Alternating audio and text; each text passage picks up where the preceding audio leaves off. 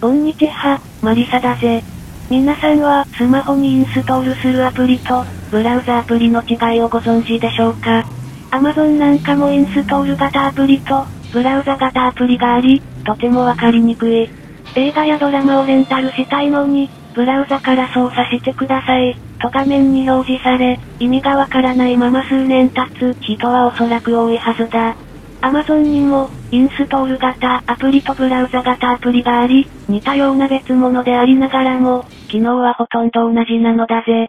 さてでは、インストール型とブラウザ型では、どちらが良いのか。結論から言うが、ブラウザアプリをスマホのホーム画面やブックマークに設置することで、ほとんど同じ機能を利用できるのだ。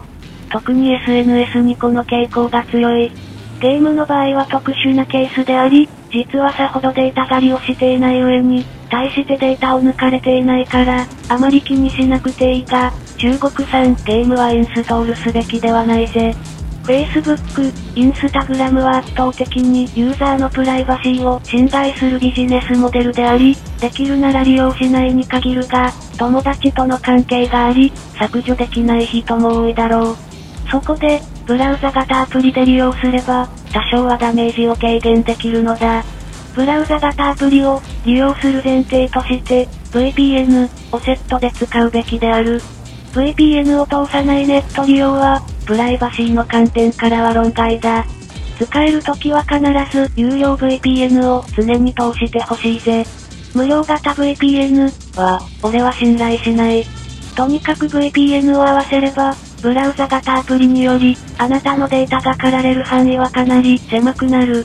ただし、ユーザーデータは Apple や Google には筒抜けだぜ。暗号化とか関係ない。向こうはリカバリー鍵を持っており、あくまでサードパーティ対策にしかならないが、いろいろなアプリをインストール型から、ブラウザ型にすれば、プライバシーは多少はアップする上に、対して不便ですらないので、おすすめしたいぜ。イメージとしては、インストール型アプリは、スマホを内部から食い荒らし、あらゆるデータを怪しげなサーバーに送信していると疑うべきだぜ。